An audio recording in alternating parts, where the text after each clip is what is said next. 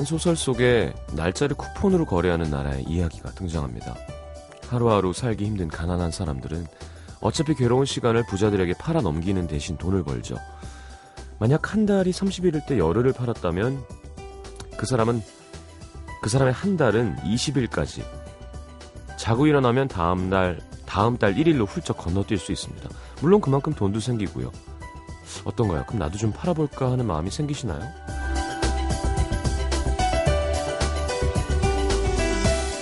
너무 괴롭고 힘들 땐 그냥 시간이 빨리 지나가 버렸으면 하는 생각이 들죠. 자고 일어나면 이 모든 문제가 해결돼 있으면 좋겠다. 내일이 시험이 끝난 다음 날이었으면 좋겠다. 모르긴 몰라도요, 이런 마음으로 시간을 팔았던 사람들 아마 계속 가난했을 겁니다. 이럴 때일수록 시간을 팔 게 아니라 사야죠. 남들보다 시간이 많다는 건 그만큼 기회도 많다는 뜻이니까. 필요하다고 어디서 살 수도, 괴롭다고 내다 팔 수도 없는 이 아까운 시간들, 발만 동동 구르다가 제대로 한번 써보지도 못하고 그냥 버릴 건 아니죠? FM 음악도시 성시경입니다.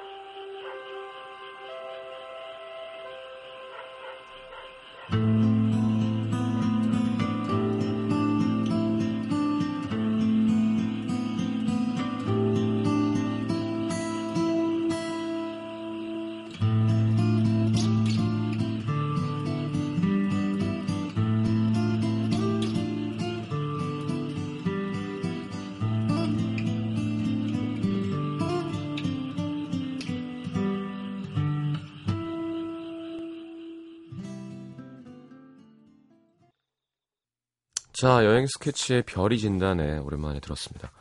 어, 장군들이 제일 싫어하는 노래죠. 네. 별이 진단에. 자, 오늘은 김혜리 기자님과 함께하는 영화 사람을 만나다 함께하겠습니다. 오늘은 코미디의 왕에서 루퍼드 펍킨 만나보도록 하죠. 진짜 신기하게 케이블 TV에서 그때 기새끼 그 있잖아요. 발음을 똑바로 해야 되는 우리에게 일어날 수 있는 그 기적이라는 일본 영화도 하고 여기서 소개된 영화들이 자꾸 케이블 TV에 나와요. 어떻게 된 우연인가? 음, 채널 그 있잖아요, 그거. 자, 코미디의 왕 재밌겠네요. 자, 광고 듣고 기자님 모시겠습니다.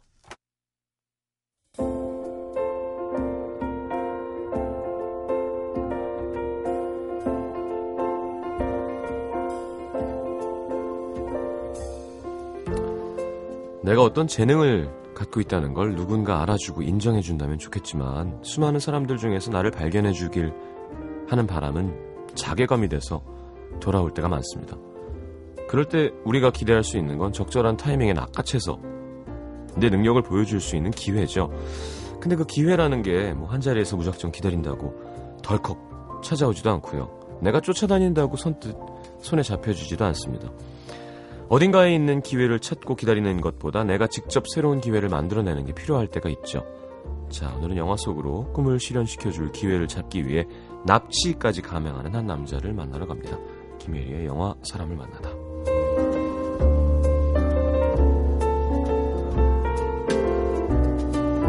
어서 오세요. 안녕하세요. 반갑습니다. 예, 반갑습니다. 목소리가 작으시군요. 저도 좀 그래서 좀 당황했어요. 네, 됐나요? 네. 자, 어, 뭐 하다 오셨어요? 음, 뭐, 창밖을 보다가 왔어요. 그냥 몸짱들만 소화할 수 있다는 러닝 셔츠 패션을 하고 함부로 입기가 두려운. 음, 네. 때로는 잡히는 대로 입을 때 나오는 아이템이기도 하죠. 네, 잡히는 대로 입는 스타일은 아니잖아요. 어, 그런 스타일이에요. 그래요? 네. 알겠습니다. 어, 희한하죠? 그 채널 에랑 음. 무슨 관계가 있나요? 그 사람들이 어. 라디오를 듣고 편성을 짤 리는 없을 거고. 모르겠어요. 정말 그 시장님 말씀이 사실이라면 음. 혹시나 이렇게 아 이렇게 설명이랑 연계해서 방영하면 좋겠다라고 생각해서 나온 음. 편성이라면 연락 주시면 더욱 더 확실히 연동해서 그러니까 예 그러면 더 좋을 것 같다는 생각도 드네요. 네. 어 하여튼 반갑더라고요. 설명을 들었던 영화를 만나니까. 근데 또 우연히도 시장님이랑 이렇게 운때가 리모컨 운때가 잘 맞는 거 아닐까요? 그런가? 예. 하여튼 아이언 자이언트는 일부러 봤어요. 음. 진짜 예스럽더라. 그림도 그렇고 예, 예. 배경도 50년대니까. 좀 무서웠어요, 근데. 어떤 부분이요? 갑자기 변신해서 음. 슈퍼 아, 울트라 변신할 때. 그러니까 변기로 변, 예. 눈에서 레이저 나올 때요. 예. 음. 저그 정도 크기에서 빨간 광선이 나오면 항상 무섭죠. 항상 악역이 중요합니다만 그 에피 그 FBI 수사관 예, 예. 참 얄밉더라고요. 음 그렇기도 인간의 하고 인간의 두려움 같은 건가? 그때 얘기하셨듯이 그렇죠. 내가 알지 못하는 것에 대한 음. 무조건적인 두려움과 미움. 예 그리고 두려움이라는 게 사람의 시야를 되게 좁혀줄 수 있고 음. 어안 보고자 하는 마음이 이제 객관적인 사실들에 대해서 눈을 감게 할 수 있고 음. 그런 면에서는 아주 뭐 사악한 악역이라기보다는 음, 어리석다고 해야 되나요? 음. 그런 쪽의 악역에 가까웠죠. 자, 오늘은 코미디의 왕, The King of Comedy네요, 진짜 제목도. 예, 제 기억에는 마틴 스콜세지 감독 영화를 처음 하는 게 아닌가 의외로 2년이나 됐는데 예, 네. 그런 생각도 드는데요. 이 작품은 1983년에 만들어졌고요. 네. 음, 마틴 스코세지 감독의 짝이죠. 짝꿍이죠. 짝꿍 배우라고 할 수 있는 로버트 드니로가 어. 주연한 영화 중에 하나예요. 그래서 이 감독마다 이런 짝 배우가 있는 경우들이 있는데 뭐 잘 아시는 팀 버튼 하면 네, 음, 조니 뎁. 조니 뎁. 네. 뭐, 뭐 윤종빈 감독 그러면 하정우 배우 이렇게 음. 그리고 뭐 봉준호 감독, 송강호 배우 뭐 이렇게 네. 있잖아요. 이제 그런 영화사의 유명한 파트너십을 자랑하는 감독 배우 중에 한 쌍이라고 할 수가 있고요. 이 영화 말고도 이제 이 영화가 83년작이라고 말씀드렸잖아요. 근데 이 영화 나오기 전에 이미 둘이서 만나서 어뭐 성난 황소라든가 택시 드라이버라든가 네. 어, 그런 작품들을 만들었죠. 그, 그러다가 이제 최근 근년 들어서는 스코세지 감독이 주로 많이 작업하는 단골 배우가 이제 디카프리오, 그러니까 레오나르도 디카프리오로 어. 이제 좀 세대 교체를 한 느낌이 있죠. 그래서 어, 이 영화는 그 주인공은 루퍼트 펍킨이라고 드니로가 연기한 캐릭터고요. 이제 제목 그대로 코미디의 왕이 되기를 꿈꾸는 어떤 무명시죠. 그러니까. 네. 그리고 이제 또 다른 중요한 인물로 나오는 사람이 이제 루퍼트가 동경하고 좀 자기를 이끌어줄 롤 모델이기도 하고 동시에 어 동아줄이 돼주지 않을까. 어 나를 땡겨주지 않을까. 그렇죠. 프로페셔널의 프로페셔널 코미디의 세계로 자기를 이렇게 넣어주지 않을까라고 생각하는 스타가 있어요. 네. 그게 누구냐면 그 전국구죠. 스타의 그 레벨이 전국구 스타라고 할 수 있는 그 토크쇼 진행자 제리 랭포드. 근데 토크쇼 진행하면서 이제 코미디도 하는 그 이를테면 예전에 투나잇 쇼에 자니 카슨 같은 네, 인물이 네, 모델이라고 할 수가 있어요. 그 극중 인물 이름으로서는 제리 랭포드라는 캐릭터고요. 네. 바로 이 인물을 실제로도 굉장히 유명하고 인기를 누린 제리 루이스라는 코미디언이 연기를 했거든요. 네. 제리 루이스 하면은 누구냐면 우리 왜 너티 프로페서라는 영화 잘 알고 계시잖아요. 네, 에디, 에디 머피. 머피. 근데 그 에디 머피가 주연한 작품은 리메이크였거든요. 아. 원래 이 오리지널 작품 너티 프로페서에서 바로 그 교수 역할을 맡, 맡았던 배우가 이 제리 루이스라는 연기자였어요. 네. 근데 이 배우가 이제 스코세지가 연출한 이 영화 속에서 이름은 같은 first name은 같은 제리 랭포드라는 이 스탠딩 개그를 겸하는 어 인기 TV 사회자로 나오는 거죠. 음. 그래서 어떻게 영화 속으로 들어가 볼까요? 아니면은 뭐 음악을 음악 듣고 올까요? 예. 네. 이 영화에는 많은 그 어, 팝 음악들이 들어 있어요. 그리고 사실은 이 스코세지 감독이 많은 어, 업적이 있지만 그 중에 하나가 뭐냐면 과거에는 이렇게 기존에 있는 팝송을 영화 음악으로 효과적으로 쓰는 연출자가 별로 없었어요. 어. 근데 그걸 이제 최초로 해낸 감독 중에 하나로 꼽히는 게 바로 이 마틴 스코세지 감독이거든요. 네. 그래서 이 영화도 마, 어, 많은 노래들이 들어있는데 그런 old number들이 들어있는데 그 중에서 리키 리 존스가 부른 레인보우 슬리브스라는 곡을 첫 곡으로 선택을 했습니다. 들어보죠.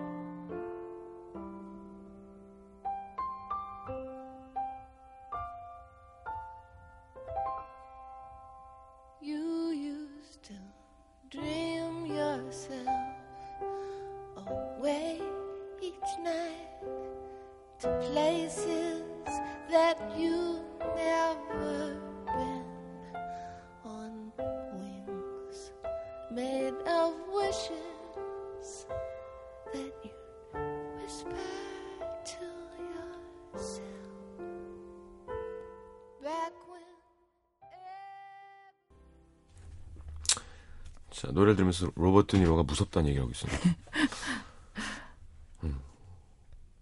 마치 저, 제가 예전에도 이런 얘기 한 적이 있었는데 드니로가 앞에서 나를 그냥 말없이 이렇게 노려보고 있으면 음, 무서울 것 같아. 그래 나는 버러지야 이런 생각이 들것 어, 다 알면서. 예, 그러니까 아무 아무 말 안 해도 나를 네. 공격하지 않아도 그냥 내가 알아서 아 저는 하찮은 존재예요라고 말을 해버릴 것 같은. 어.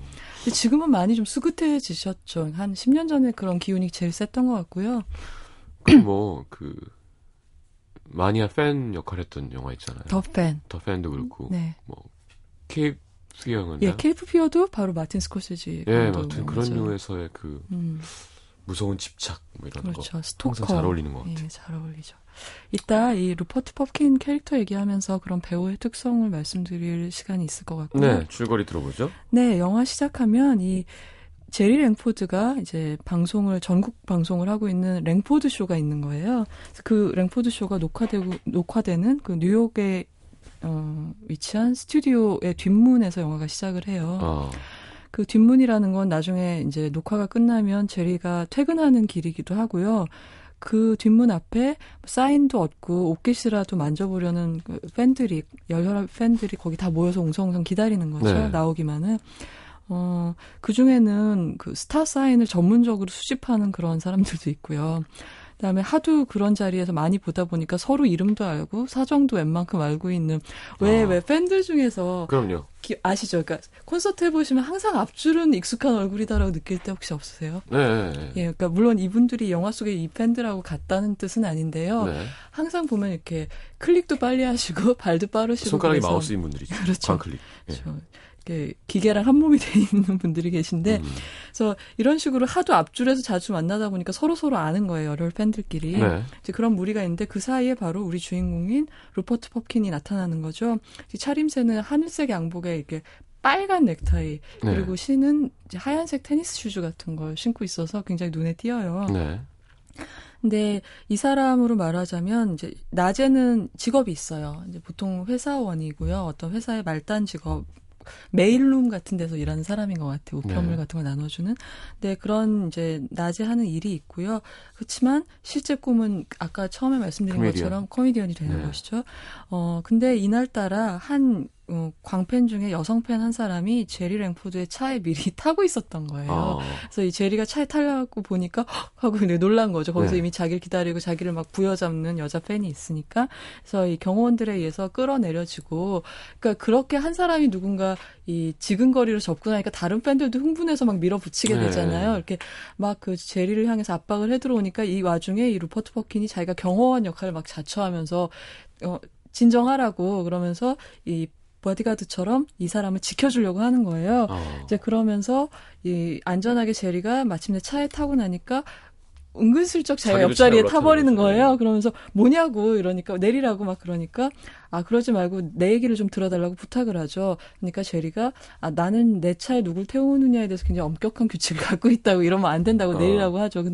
그러니까 이제 막 사정하면서 내가 당신 지켜주지 않았냐 그리고 다쳤어요 좀 그렇게 어. 지켜주다가 손도 다쳐서 제리가 손수건을 빌려줘서 이렇게 처매기도 했거든요 손을. 어. 그러니까 이렇게 당신을 지키느라 다치기까지 했는데 내 얘기를 좀 들어달라 그리고 오래 안 걸린다. 어. 여기 지금 혼잡하니까 네. 날 이렇게 가다가 내려달라 그냥 모퉁이 같은데 어. 그러면은 곧 거기까지만 내가 좀 얘기를 했으면 하겠다. 좋겠다. 그러니까 뭐 상황도 그러하고 빨리 이 자리를 떠나고 싶기도 하고 이 사람 또 내리게 하려면 시간 또 걸릴 거 아니에요. 네. 그래서 그냥 출발을 하라고 운전기사한테 얘기를 하죠.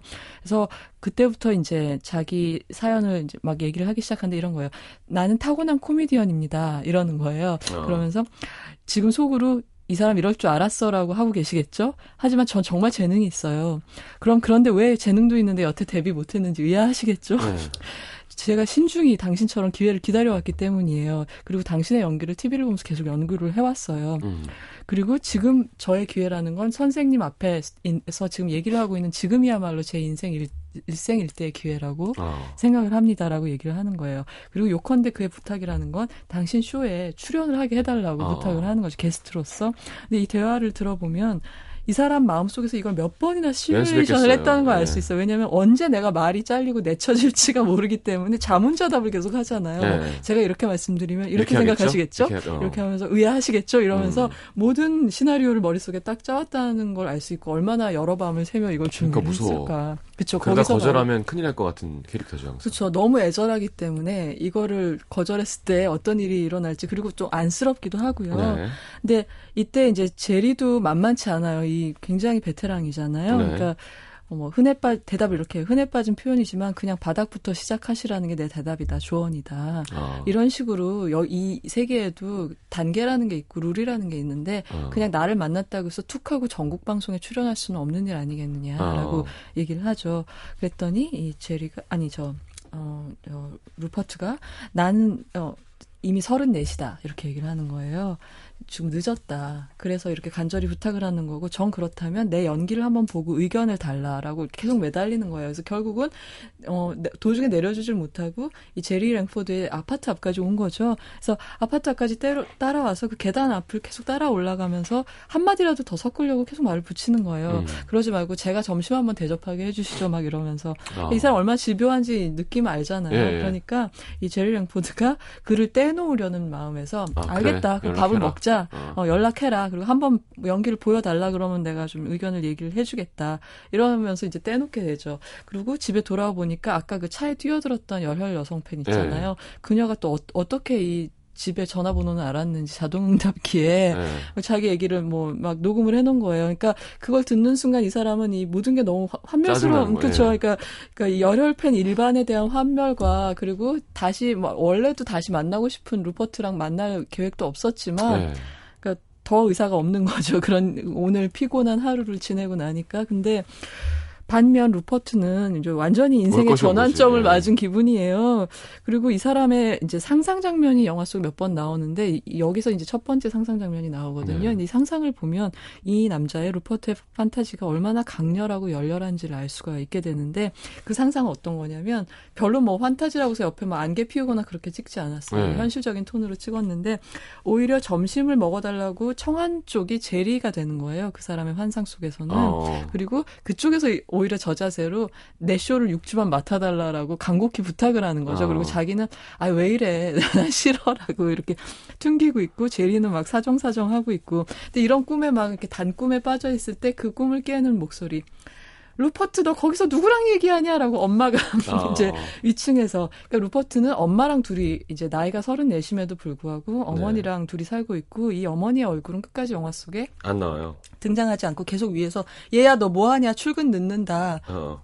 그리고 볼륨 좀 낮춰라 뭐 이런 얘기를 하고 있는 거예요. 왜냐하면 어. 집 지하실에 이 랭포드 쇼의 세트를 똑같이 본딴 모의 스튜디오 같은 거 해놨어? 만들어 놓고 어. 예. 그리고 왜 극장 가면 우리 왜 cardboard 오려 가지고 음 이렇게 등신대 인물상 같은 거 만들어 놓잖아요. 예. 그거를 이제 제리의 모습도 그대로 복사해 가지고 만들어 놓고 게스트 모습도 만들어 놓고 하면서 봐. 또 망상 그렇죠. 있잖아요. 거기 자기만의 스튜디오고 그 리허설 장인 거예요.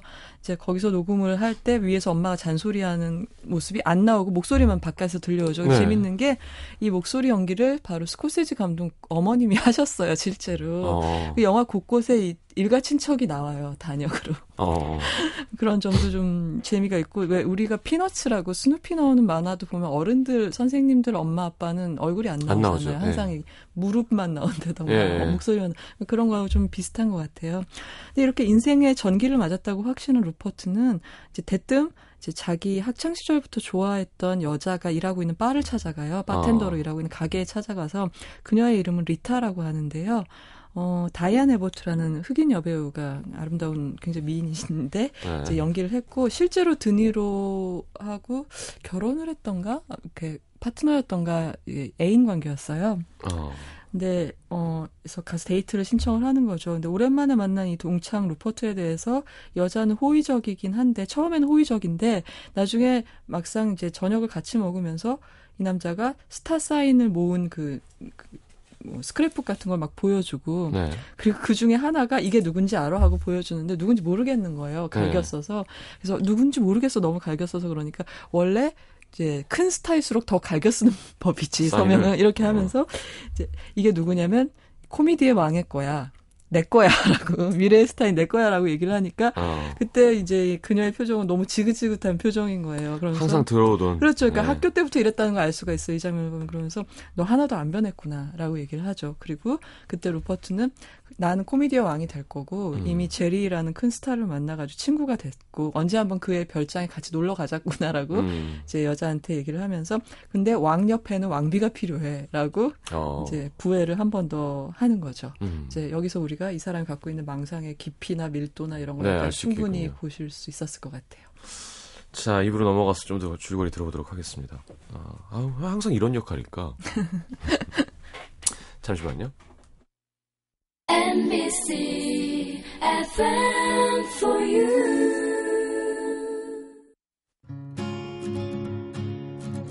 오늘 아침 황채환입니다. 오늘 아침 이규영입니다. 오늘 아침 이호선입니다. 오늘 아침 우주성입니다. 오늘 아침 강원준입니다. 오늘 아침 당신의 이야기가 있어 아침이 설렙니다. 안녕하세요. 오늘 아침 정지영입니다. 자, 코미디의 왕 함께하고 있습니다. 네, 그리고 이 사람은 됐든 그 다음 날부터, 그러니까 언제 한 번 연락해가 내일이란 뜻은 아니잖아요. 보통 그렇죠. 우리 일상생활에서. 네. 근데 급하지. 언제 한 번인데 바로 이튿날부터 통화를 시도하기 시작해요. 근데 뭐 83년 영화니까 핸드폰 시대는 아니잖아요. 네. 그러니까 뭐 어떤 그 뭐 이렇게 우편물 배달하러 간 사무실에서 전화 쓰면서 제리 좀 바꿔주세요. 나 전화 한 통 써도 돼요. 그러면서 제리 랭포드 좀 부탁드립니다라고 어, 막 하기도 네. 하고 그다음에 공중 전화에서 걸고 이제 어, 전화, 나중에 돌려, 드, 이렇게, 나중에, 어, 제, 이쪽에서 전화 드릴게요 하니까 그 공중전화 번호를 불러주면서 여기가 제 사무실입니다. 음. 그래서 여기서 그 공중전화를 끌어안고 딴 사람은 전화도 못 쓰게 하면서 수신도 되니까요. 네. 그 공중전화가. 그렇죠. 그러니까 다른 사람들은 막 그 줄 서서 욕하는데 아랑곳 없이 전화를 끌어안고 뭐 꾸벅꾸벅 졸기까지 하면서 제리한테서 답전하고 오기만 기다리는 거예요. 네. 근데 그만 빼고 우리 모두는 알고 있잖아요. 전화가 안 올 거라는 네. 걸. 그래서 이제 전화로 연락이 안 되니까 바로 랭포드의 회사 기획사로 찾아가게 됩니다. 근데 왜 이런 스타한테 직접 닿을 수 있을 리가 없잖아요. 네. 인의 장벽이 있죠. 이 스타와 네. 이 팬이나 아니면 거기 찾아오는 사람 사이에는 근데 그래서 그를 계속 응대해 주는 건 캐시 롱이라고 하는 이제 비서 겸 이제 이 회사의 기획자 네. 같은 역할을 하는 여성이 있어요. 근데 인물이 나와서 응대를 하는데 굉장히 예의 바르게 대해줘요. 계속 그러면서 아 그러시냐 연기를 봐주겠다고 했냐 그러면은 어디서 연기를 하고 계시냐 그러니까 뉴욕이거든요 배경이 그러니까 네. 굉장히 많은 stand-up 코미디 클럽이 있잖아요. 네. 그 클럽 이 어디서 지금 공연 중이신지 알려주시면 우리 회사 사람을 보내서 연기를 좀 모니터링 하겠다. 그러니까 아 사실은 나 아무 데서도 일하고 있지 않다 그러면서 어. 그 새로운 인원, 음, 퍼포먼스 준비 중이라서 지금 당장 일하는 곳은 없다 그래요. 그러니까 그러시면 녹음을 해서 녹화를 하든지 녹음을 해서 테이블 보내주면 검토를 해보겠다라고 얘기를 하는 거죠. 알겠다. 그럼 테이블 만들어 오겠다. 그러고서 이제 회사에서 빠져나오면 그 빠져나오는 루퍼트 한테 접근해 오는 사람이 하나 있는데 그게 누구냐면 아까 처음에 차에 올라탔던 그 열혈팬 음. 여기서 이름도 이제 우리가 알아야 돼요. 조금 중요한 인물이거든요. 네. 그래서 마샤라는 그 열혈팬이 다가오는 거죠. 그리고 아 제가 말씀드렸다시피 루퍼트하고 아는 사이예요. 워낙 자주 보기 네. 때문에 그러니까 그리고 이 열혈팬은 뭐냐면 이 여자는 코미디언을 지망해서 이제 제리한테 집착하는 건 아니고 정말 그냥 팬인 거죠. 근데 너무나 그 스타를 사랑하는데 그 사랑이 큰 나머지 자기가 좋아하는 대상보다도 큰 거예요. 자기의 어. 사랑이. 그래서 그 사랑을 실현하기 위해서는 대상인 스타를 해치는 일까지 무릅쓸 수 있는 그런 팬인 거죠. 아유. 네. 한숨에 많은 게람. 어 근데 그러면서 이 여자의 말인즉슨 네가 이렇게까지 제리랑 가까워진 건 내 덕이 아니겠냐. 그날 내가 그 차에 올라타서 그렇게 된 거 아니냐 그러면서 음. 내 편지를 전해달라 제리한테 이렇게 얘기를 하는 거죠. 그리고 어 집으로 돌아온 음, 루퍼트는 자기 그 지하실에 만들어 놓은 스튜디오 스튜디오에서 열심히 쇼를 대본을 쓰고 녹음을 해요. 그래서 또 바로 들고 가죠. 근데 우리가 어, 바로 이 대목에서는 이 루퍼트의 코미디 쇼를 내용을 듣지는 못해요. 영화가 안 보여주기 때문에. 어. 근데 어떤 걸 알 수 있냐면 살면서 자기를 가장 슬프고 비참하게 했던 일들을 소재로 이 사람이 개그를 만들고 있다는 것 정도는 알 수가 있어요. 어. 그리고 그 테이블 들, 들고 가서 이제 어, 다시 또 대기실에서 마냥 기다리는 거죠. 그럼, 그럼 들어보고 그럼 연락 드릴게요라고 아까 그 비서가 얘기를 하는데 네. 이 사람의 태도는 이런 거예요. 아니요, 제가 지금 드렸잖아요. 그러니까 보시고 반응 주실 때까지 제가 여기서 기다릴게요. 대기실에서 어. 이러는 거예요. 그러니까 아마 내일이나 돼야 될 텐데, 아, 내일까지 여기서 제가 기다릴 수 있어요 라고 얘기를 해요. 그러니까 어쩌면 그 다음날이 금요일이었거든요. 그러니까 네. 월요일이 될지도 몰라요. 그래도 기다리겠습니다. 라고 하니까, 아, 이 사람 이렇게 안 되겠구나. 라고 아. 얘기를 하고 차라리 딱 약속을 잡자 해서 내일 4시 반에 그럼 뵐- 뵐 테니까 일단 집으로 돌아가십시오. 라고 어. 이제 비서가 보내게 돼요. 그리고 이 사람은 다시 또 상상에 빠지게 되는 거죠. 그래서 우리가 보게 되는 그의 환상은 그러니까 자기의 천재성을 제리가 막 인정하는 장면 뭐 이런 거예요.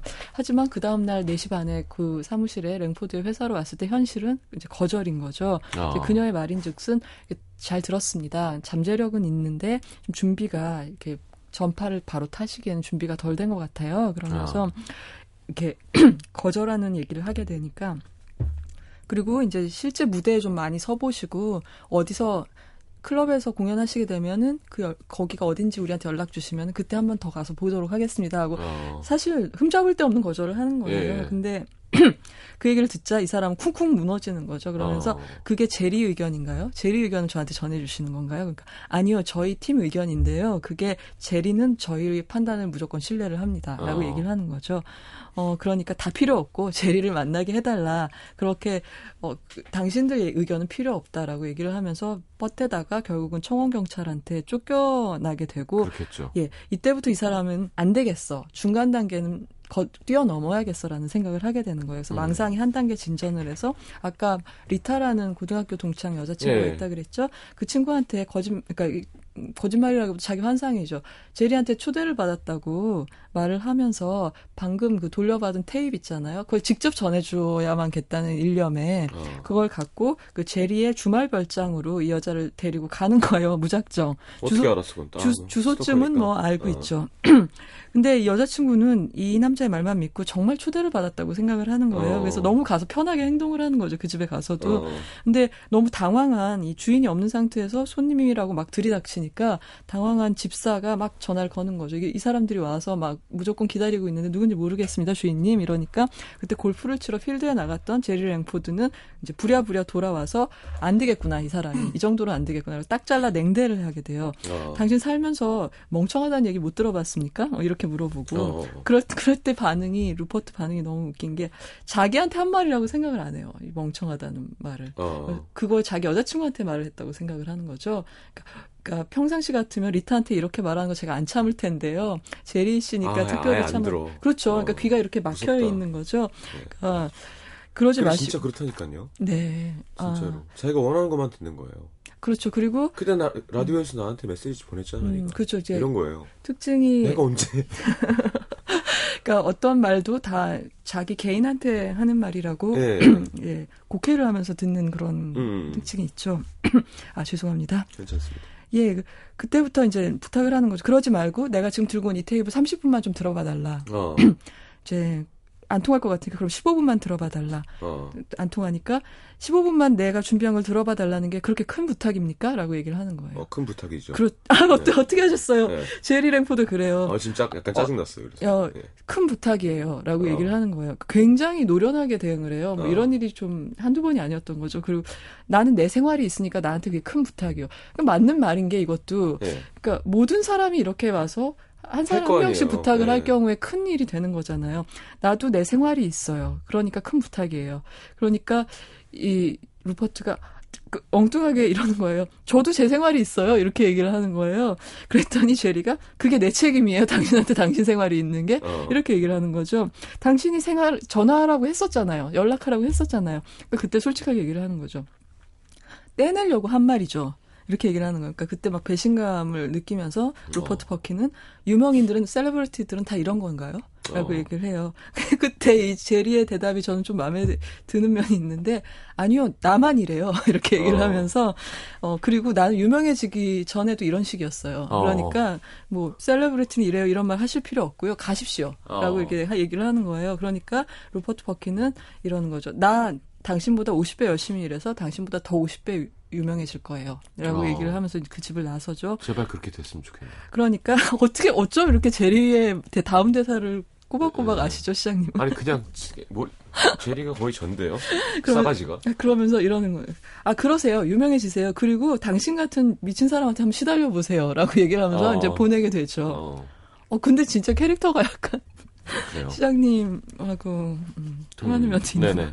예, 그때 이제 영화는 바로 컷을 하면서 권총의 샷을 보여주게 돼요. 어, 어. 깜짝 놀라게 되죠. 그리고 우리가 약간 이 드니로 캐릭터에 대해서 이미 이 영화가 나왔을 쯤엔 택시 드라이버도 나왔고 비열한 거리도 나왔고 이렇기 네. 때문에 무서워하고 있어요 관객들도 네. 저 사람이 언제 폭발할까 근데 권총샷이 대뜸 나오니까 이제 섬뜩한 그런 생각을 하게 되잖아요 그러니까 더 이상은 이 루퍼트 퍼킨이 자기의 어, 꿈이 행운으로 시- 실현되는 걸 기대할 수 없다는 거 정도는 자각을 하게 된 거예요. 네. 그래서 아까 말씀 소개해드렸던 열혈팬 있잖아요. 여자. 어, 마샤랑 짝을 이뤄서 이제 총을 갖고 제리를 위협해서 납치를 하게 됩니다. 아이고. 그래서 제리를 마샤의 집에 감금해 놓고 이 협박을 해서 푸- PD한테 전화를 해라. 그래서 오늘 녹화해서 방영되는 쇼의 첫 게스트로 이 남자를 킹이라고 부르라 그래요, 자기를. 네. 킹, 킹이라는 남자를 안 불러주면 살아서 나를 다시 못 볼 거라고 얘기를 해라 라고 우리가 많은 유괴 모티브로 한 영화에서 보게 되는 장면 우리가 또 보게 되는 거예요. 네.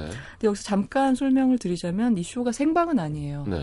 한 4시간 앞서서 녹화를 하는 네. 거죠. 그러니까 이제 이 연락을 받고 이 제리의 회사라든가 방송사라든가 이런 쪽에서는 사람 목숨이 걸려 있으니까 지금 제리가 무슨 사정이 있어서 못 나온다라고 하고 다른 사회자가 진행하는 쇼에서 녹화를 시키고 그다음에 미리 볼 수 있잖아요. 생방이 아니니까. 그래서 그게 크게 문제가 없으면 이제 내보내도록 하자. 그리고 물론 FBI에도 신고를 해서 네. 이제 녹화 현장에 이제 경찰들은 와서 기다리고 있는 거죠. 근데 재밌는 건 이 둘이 공범, 이 유괴 공범인 루퍼트하고 마샤라는 열혈 팬들 사이에 이제 내부 분열 같은 게 약간 있어요. 네. 뭐냐면 루퍼트는 자기가 데뷔 공중파 데뷔를 하려는 게 납치의 주 목적이고 네. 마샤는 목적이 다르잖아요. 그렇죠. 자기가 뜨개질했던 스웨터도 입혀보고 싶고 어. 그래가지고 서로 이 중간에 제리 랭포드를 넣고 네가 너는 왜 자꾸 네 욕심만 채우려고 하니 어. 그러면서 싸우는 장면 같은 게 굉장히 웃겨요. 그러니까 이 어. 영화는 계속 웃겨요. 근데 계속 웃긴데 섬뜩하기도 하고 긴장도 되고 이런 블랙 코미디라고 할 수 있죠. 그리고 네.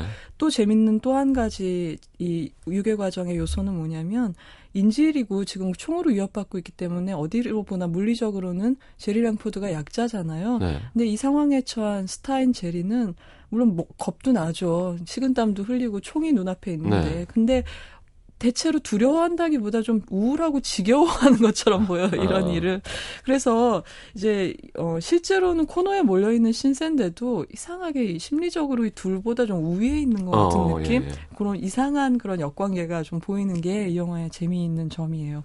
그래서 이제 이 마샤가 인지를 제리를 지키는 동안 어 계획한 대로 루퍼트는 스튜디오로 가서 어 녹화를 하게 되고 그리고 우리는 그 녹화 장면도 영화가 그때 안 보여줘요. 그러니까 어. 이 사람이 심혈을 기울여서 준비한 회심의 데뷔 무대가 뭔지는 우리가 당장은 안 보고 좀 이따 보게 되는 거죠 네. 방송으로.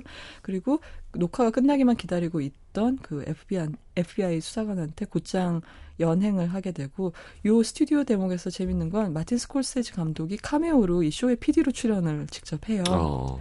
그리고 지금까지 이 영화의 running gag 반복되는 유머 중에 하나가 뭐냐면 루퍼트 펍킨이라는 이름을 아무도 제대로 외워주지 않거든요. 네. 몇 번이고 그 제리의 회사에 찾아갔을 때 receptionist도 계속 뭐 루퍼트 피킨 씨, 예, 예. 펌킨 씨, 뭐 네. 이렇게 이름을 그게 바로 이제 무명 씨라는 걸 보여주는 그런 그렇죠. 표현인 거죠. 근데 최초로 이 영화에서 이 로버트 드니로의 이름을 캐릭터의 이름을 제대로 불러주는 게 아이러니컬하게도 이 사람 잡으러 온 FBI 수사관 인 네. 거예요. 그래서 여기쯤 얘기를 하고 그다음에 마무리는 노래 한 곡 듣고 할까요? 그러면 알겠습니다. 톰슨 트윈스의 예, 뭐 이 영화 얘기죠. 바로 King for a Day. 하루만 딱, 예, 딱 하루 코미디의 왕이 되기 위해서 무리수를 쓴 남자 얘기니까요. 듣고 들어오겠습니다.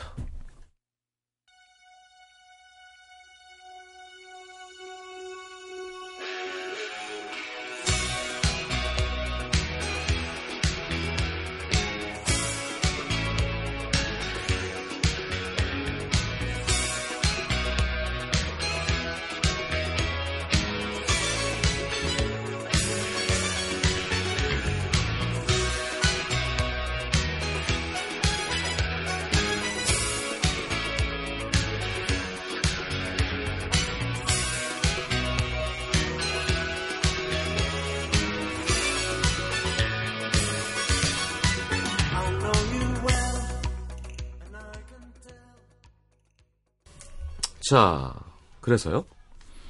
아, 예. 그래서, 음, 이제 체포된 데까지 제가 말씀을 드렸죠. 네. 그래서 이제 연행되다가, 어, 이 사람이 처음에 그 쪽에 요구한 게 그거였거든요. 방송이 제대로 되는 전파를 타는 걸 확인한 다음에 제리를 풀어주겠다. 풀어주겠다.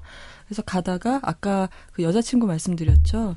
아까 같이 제리 랭포드 별장을 방문했다가 망신당하고 쫓겨났던 네. 고등학교 시절 여자친구가 일하는 바에 차를 멈추라 그래서 여기서 방송을 보고 가겠다라고 얘기를 해요. 어, 그 여자친구랑 같이 보는 거죠. 자기의 예. 모습이 공중파를 타는 거를. 그래서 우리는 어, 이 이렇게 마침내 이 사람의 개그를 내용을 보게 되는데 네, 코미디를. 보게 되는데 아 이런 내용인 거예요. 음, 적잖이 웃겨요. 청중들의 반응도 나쁘지 않아요. 네. 뭐 아주 천재적이진 않을지 몰라도 이런 내용인 거예요. 부모님이 처음에 자기를 낳고서 키우다가 반품하려고 그랬었다라든가 네.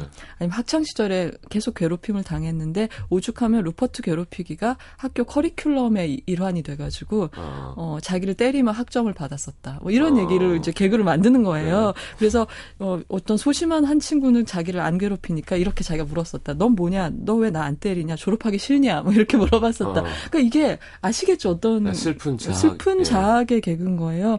그리고 뭐 예를 들면 부모님 두 분 다 알코올 중독이라서 하도 구토를 자주 하시는 바람에 나는 구토가 어른이 됐다는 표식인 줄 알았다. 그래서 나중에 아버지한테 맞아서 자기가 토했을 때 어른이 돼서 너무 기뻤었다. 뭐 이런 정말 어, 울 수도 짜증나는, 없고 네. 웃을 수도 없는 그런 근데 이제 막 웃, 웃긴 하죠 청중들이 이걸 보면은 아까 처음에 제가 말씀드린 대로 자기의 가장 비참하고 아팠던 것들을 코미디로 만드는 그런 개그맨이구나 이런 거를 알 수 있게 돼요 그리고 제일 음. 아이러니컬한 게 내가 정말 항상 관심사는 잘하면서 쇼 비즈니스였는데 아무리 노력을 해도 이 제리 랭포드를 납치해서 묶어놓지 않고서는 이 세계 안으로 들어올 수가 없더라. 음. 지금 어딘가에 시내 어딘가에 제리는 묶여 있습니다. 하니까 막 관객들이 박장대소를 하는 거예요. 어. 사실인데. 네.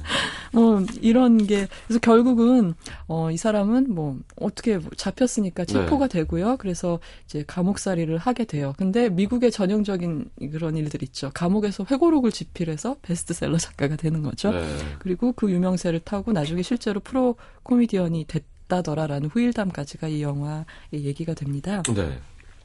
그래서 이 영화 캐릭터를 말씀을 드리자면 아까 드니로는 왜 이런 역할만 할까요?라고 시장님 네. 말씀해 주셨는데 그 비열한 거리라는 초기작의 작, 그 대본을 썼던 작가가 스콜세지와 드니로의 관계에 대해서 이런 얘기를 한 적이 있어요. 마틴 스콜세지 감독에게 양면이 있는데 그 양면을 로버트 드니로라는 배우랑 하비 케이텔이라는 배우가 한 면씩 보여주고 있다. 어. 하비 케이텔은 어떤 사람이냐면 이제 죄의식을 계속 짊어지고 다니지만 기본적으로 겁쟁이인 사람, 겁이 어. 많고 속은 좀 순한 남자의 얼굴을 보여주고 스콜세지가 가진 네. 드니로는 어, 자기 자신을 망치건 말건 간에 마음에 한번 품은 걸 광기로 계속 실천하는 사람, 어. 두어, 두어라고 그러죠. 그래서 네. 실천하는 사람의 얼굴을 보여주고 있다. 이런, 이런 얘기를 한 적이 있어요. 그래서 뭐, 택시 드라이버의 트레비스라든가, 음. 아까 말씀하신 케이프 피어의 스토커라든가, 네. 뭐 성난황소의 권투 선수, 제이크 라모타라든가, 네. 이 영화에 나오는 루퍼트 펍킨이라든가 다 그런 계열에서 스콜세지의 페르소나가 됐었던 드니로가 어. 그런 역할이라고 할 수 있고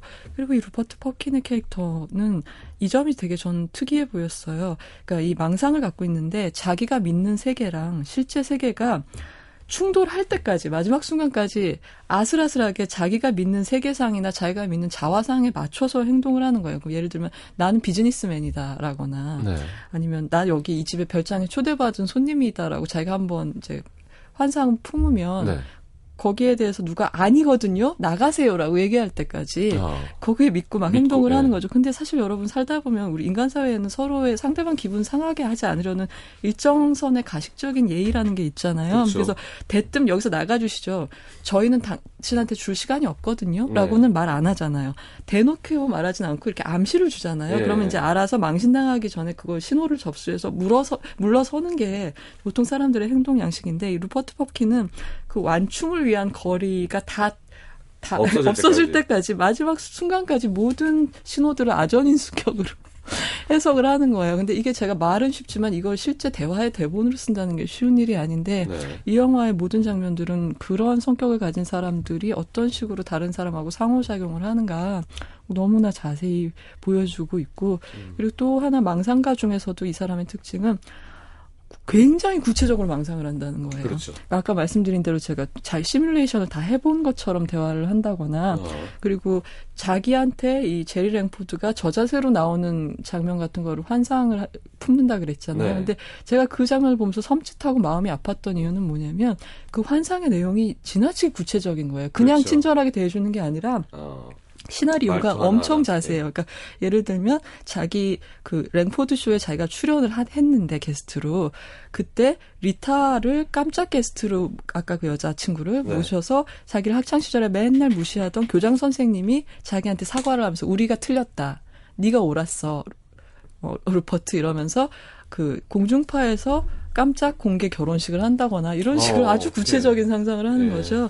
이런 걸 보면 우리가 그렇잖아요. 자기가 악몽 같은 거 꾸면 그 꿈을 되짚으면서 아, 내 무의식 속에 이런 게 있었구나라는 걸 알게 되듯이 어. 이 사람의 환상을 보고서 이 사람의 마음속에 어떤 지옥이구나 뭐 이런 거 같은 것도 이제 짐작할 수 있었던 것 같아요.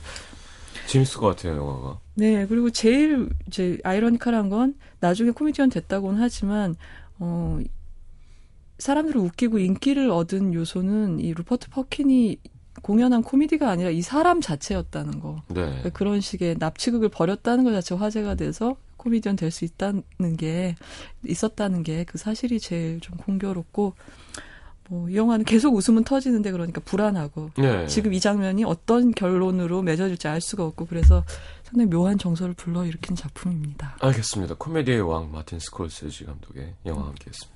네. 마지막 곡뭐 드릴까요? 예, 제가 이제 올 들어 제일 많이 웃은 영화 중에 슈퍼배드 2라는 애니메이션이 최근에 본 영화 중에 있었어요. 네. 그래서 그 영화의 사운드 트랙 중에서 파렐 윌리엄스가 부르는 Happy라는 곡 골라봤습니다. 알겠습니다. 광고 듣고 노래 듣겠습니다. 다음 주에 다시 뵙죠. 안녕히 가십시오. 안녕히 계세요.